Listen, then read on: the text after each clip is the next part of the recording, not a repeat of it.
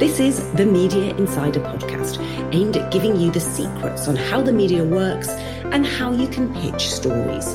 I'm your host, Helen Croydon. I'm an author and a former journalist myself, and now I run a small PR agency called Thought Leadership PR. We specialize in personal branding, helping business leaders, entrepreneurs, authors, and coaches become thought leaders. If you like this podcast, please tell everyone and follow or at least like it on your podcast app. So, this episode, I'm joined by Alan Rusbridger, who's editor of Prospect magazine. Given our listeners who follow the media, I'm sure you've all heard his name. He is, of course, the former editor in chief of The Guardian, which he served from 1995 after several years as a reporter there and was editor for 20 years. He's also been an elected principal of a college at Oxford University and written three children's books and many, many other things. Too many to mention, actually. So I could ask you so many questions about your career, Alan, but obviously I want to focus on Prospect magazine because that's what we're here for to understand different publications. So I'd like to start by asking if you can just give a top line overview of the sections, so to speak, or the pages which you oversee as editor that will give people an understanding of how it's all put together. Well, first of all, thanks for, for having me on and this, this chance to talk about Prospect. Prospect is Britain's, I think, primary monthly magazine. We're probably the place where people can write the most long form journalism. So we can run pieces up to four or 5,000 words if we want. Not all of them are that long, but it's the opportunity to write, I think, to a different kind of sort of rhythm and pace from, from a lot of other outlets in, in the UK.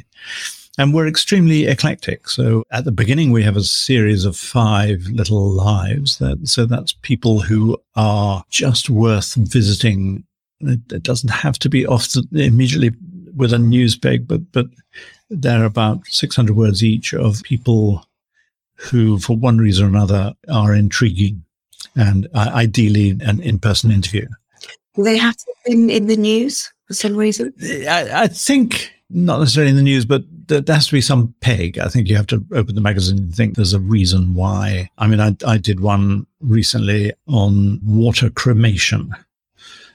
which was, uh, was Archbishop Desmond Tutu was he had his body dissolved rather than cremated, and uh, so the you know that that was the peg, but it, it just turned into a little feature on a guy in Scotland who is passionate about water cremation. So it was not about Desmond Tutu, but that was the excuse to write about an intriguing aspect of the funeral business, as it were. But anyway, five little profiles at the front.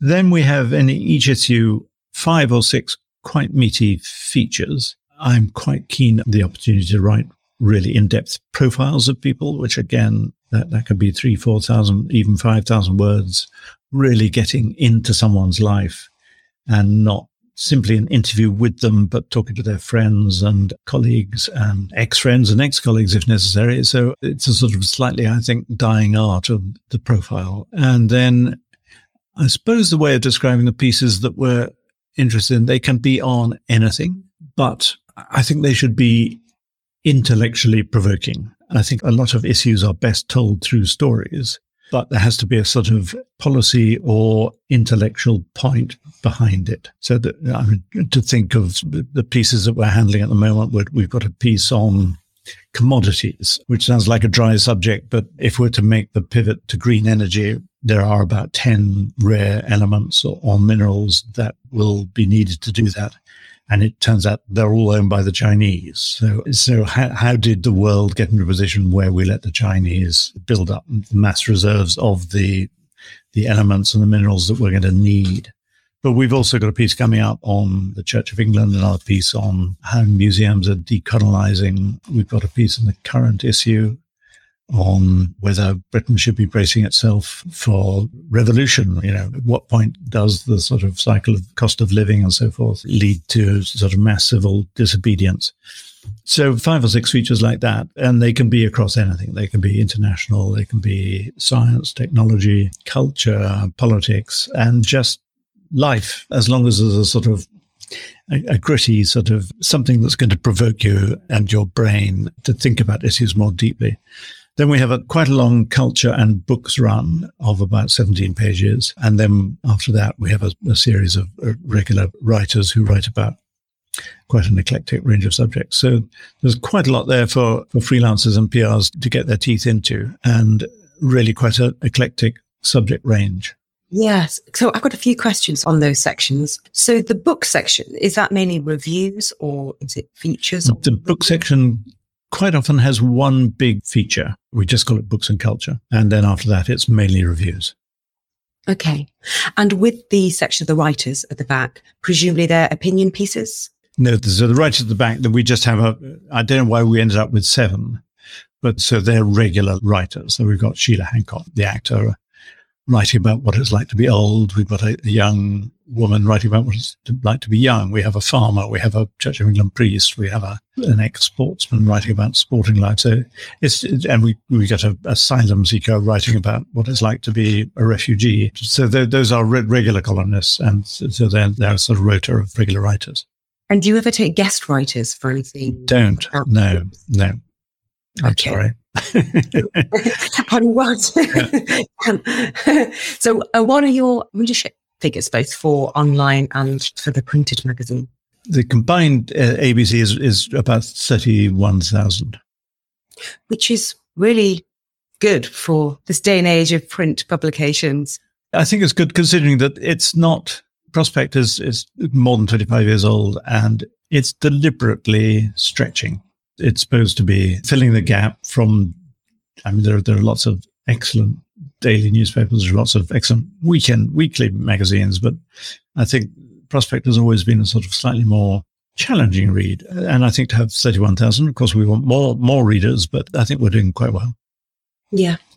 And so I've looked at the content online and it's all seems to be, you know, mostly long form content. So does that mirror the magazine? Is it an exact mirroring of what's been in the magazine goes online? Yeah, I think I think it's a pretty good reflection. I mean, we we put all the magazine pieces up online, and then we tend to commission one or two pieces a day in addition. We're speaking just as Liz Truss has been elected leader of the Conservative Party, we will do a couple of pieces on that. But we don't see any point in replicating what the daily and weekly press will pick over. But we do have a regular turnover of online pieces. And of course, there's some of those pieces, most of those pieces come from freelancers. Right. So those reactive type pieces, like something on the election of Liz Truss today, that would go online and there'd be no point to put that in the printed magazine because it'll be old and out of date by the time it gets. Yeah, I think I think the printed magazine has to have a sort of month, you know, it needs to hang around for about a month. And its selling point really, we, there are quite a lot of people who say that even something like The Economist, people feel guilty because they don't get round to reading it during the course of the week. Whereas a monthly magazine, I think, it, you know, it's on your, sounds very old fashioned to say coffee table, but it's on, it's on your table and there's, there's a lot to read. Each edition can be 90 pages a couple of editions of 130 pages during them. So there's a lot to read and get your teeth into and be provoked by. You mentioned I worked for The Guardian for 20 years. That was daily journalism mostly. To be part of an editorial team that, you know, fact checks everything, polishes every colon and semicolon. Quite a lot of pieces go three, three, four, five drafts before they get in. So it's the most edited journalistic product I've ever been associated with. But if people go to the website, they will find stuff that's generally not as long, but still operates to a high sort of you know intellectual level. I think that's the way I would put it. Yeah, and it absolutely does. So tell me about the planning process. You're a monthly magazine. Our readers probably know how the monthly women's magazines work, you know, five, six months in advance, the monthly commissioning meeting, etc. Is that similar at Prospect? Do you have a monthly features meeting or is it a little bit different because you're more new? It, each week we have a meeting and we have a Trello board in which we have all, all the stuff that's coming up. And yeah, so every week we will consider what, what's coming in, what people are pitching, and how this fits into the, the schedule of, say, the next. I mean, we're now thinking up to Christmas. So, in terms of people who want to pitching, whether that's comment or whatever, which we'll get onto in a minute, are they best pitching just before that meeting? No. Everything is so off the pace. It's, it's, it's difficult to describe. You know, I said earlier when we're thinking about the people we want to write about, it's quite nice to have a peg so that it doesn't feel completely random. But at the same time, I think with a monthly magazine, you can't hope to really keep up to date with the political calendar. I mean, we are speaking, to be more precise, at 228 on the 5th of September. Our magazine went to press and we will get copies back in the office today when, when the magazine went to press on Thursday. So we, we have completely missed out on the Tory leadership and there's no point in trying to do that in the magazine. So we're deliberately in anything we write about politics, we think, well, what's it, what is politics going to look like in the new year? Or what are the implications of the Truss premiership for Starmer? I mean, you know, if we think forward to 2024, what is politics going to look like then? So, so I, I think anybody who's thinking of, of pitching something shouldn't get too hung up about what's happening now, but it's a really good idea to be thinking, what does this mean for the world in two years' time. That, that ability to see over the horizon and see the implications of issues. Yes. One final question, actually, before I talk a bit more about pitching. How many writers are on the team? None. We have no writers. We have no.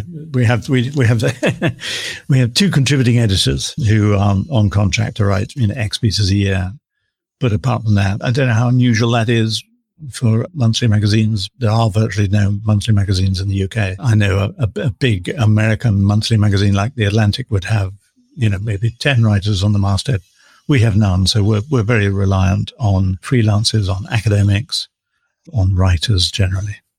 Interesting. Okay. So you use academics. You, you would commission an academic to write something if they had a A- we certainly would and do. I mean, the, the only problem with some academics, naming their names, is that they're so used to writing for their peers and they find it quite uncomfortable to write for a general audience. And that's fine. That's a, that's a very honorable calling, but it's not, doesn't always fit naturally into a, a more general interest current affairs magazine. Yeah, yeah. No, we, we found the same. A lot of our clients are academics, and a lot of what we have to do is develop topics into more layperson's terms. So I imagine then that you must get a lot of pitches from both freelancers and PRs. So perhaps we can just focus on on the PR side, and then I do want to ask you a little bit about pitches from freelancers. What might be the typical way that a pitch might materialize into coverage? Because obviously you don't do news, you don't do contributor pieces. So I'm thinking it's likely just to be an expert quote.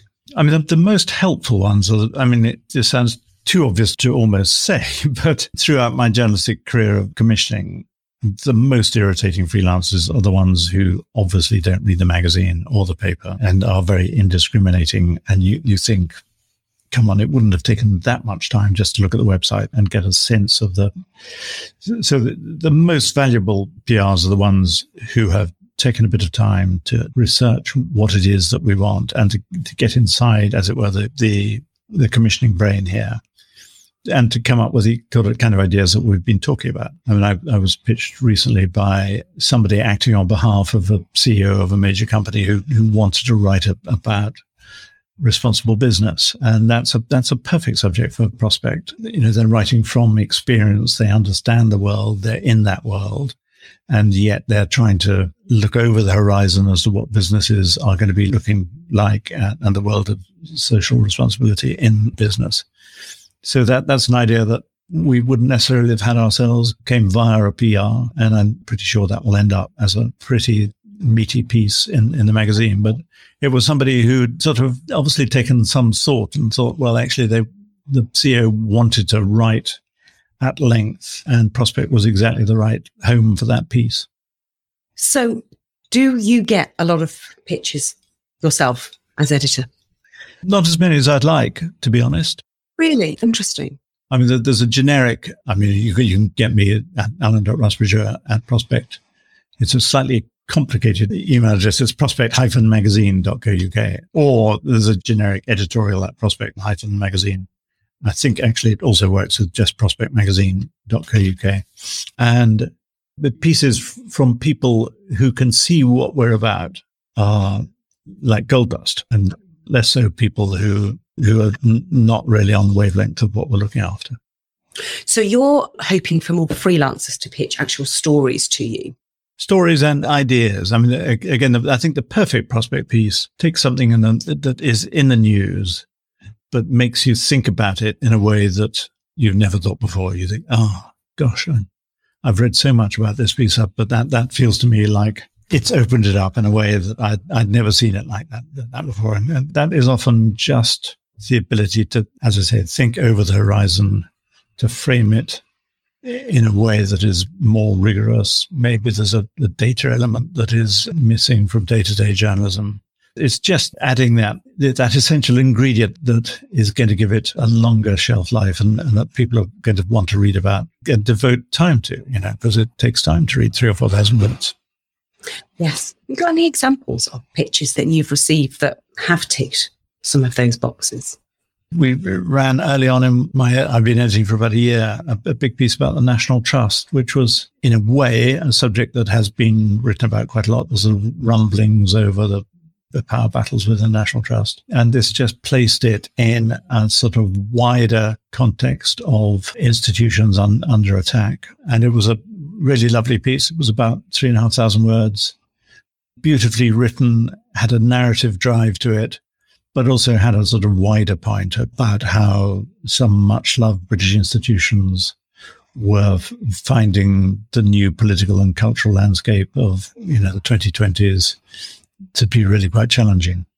And what about any pictures you can think about from PRs that might have, other than the one you mentioned? Can you think of any others that may have materialized, either say you know as a as a quote or as a case study or any other format? Yeah, occasionally uh, a PR will propose a profile, and I, I, won't say who because I don't think the PR or the or the client would be particularly thrilled to to think this originates as a PR pitch. But again, sometimes a lot of people in public life these days feel at sea with the media and they, they, don't know who, who they can trust. And also, I think a lot of the media is very polarized. So you think, well, that I know that newspaper takes that line on this subject, and I know that newspaper takes the opposite line on that subject. Well, the very first editorial I wrote in Prospect, in fact, the only editorial I've written in Prospect, was to say this would be my last editorial, that we would never tell anybody what to think.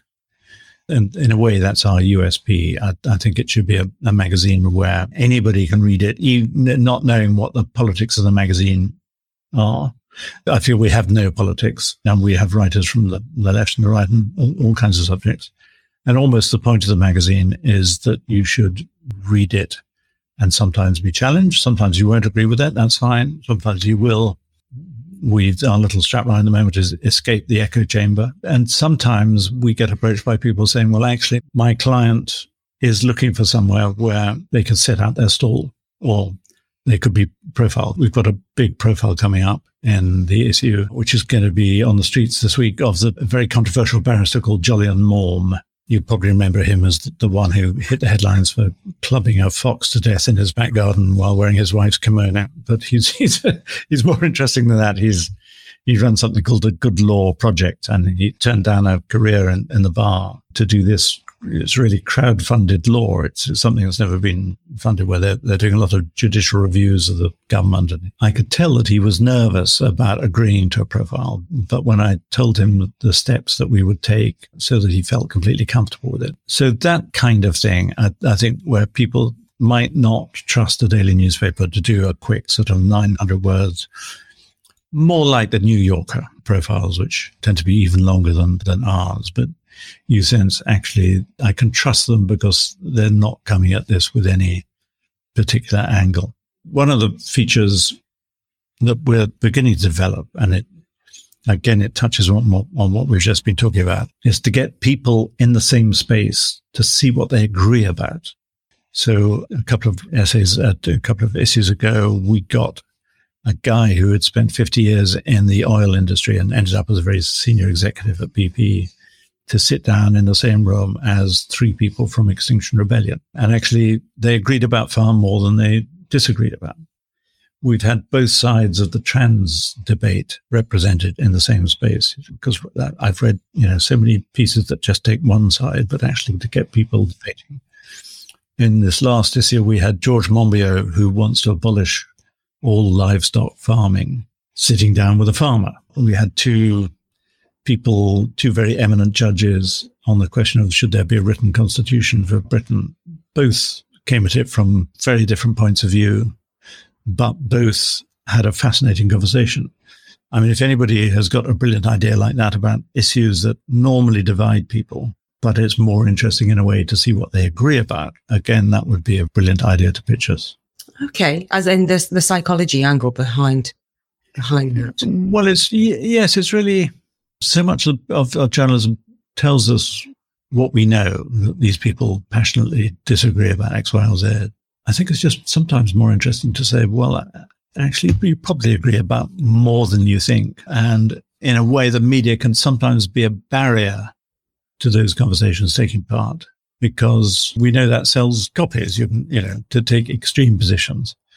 Whereas actually, if you're forced to sit down with somebody you probably disagree with, or you think you disagree with, and are forced to have a two hour conversation with them, you get a completely different texture of conversation and, and argument. And quite often, as I say, agreement. Yeah.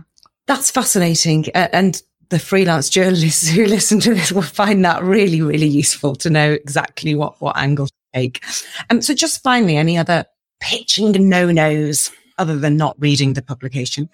I think that's the only thing. I mean, it, it's extremely irritating to be, to be pitched by people who have no no idea and haven't bothered to, to find because it. I mean, it, I know it's only sort of 10 seconds to read an, e- email, but apart from that, all, all pitches welcome. Do you get some press releases then, or, do, or does the prospect generic email address? The generic e- email does. And again, not, i find that generally less useful because they tend to be sort of quite focused on the day to day. On this theme of what's the world going to look like in six months or six years ahead, I mean, I would have thought there's quite a scope there for people working in the sort of technology engineering sectors or psychology, medicine, health, to just step off the daily news news round and say, well, actually, that this is going to help us understand trends and how things are, are going to be very different in or, or patterns of working. I mean, I, I, find this whole working from home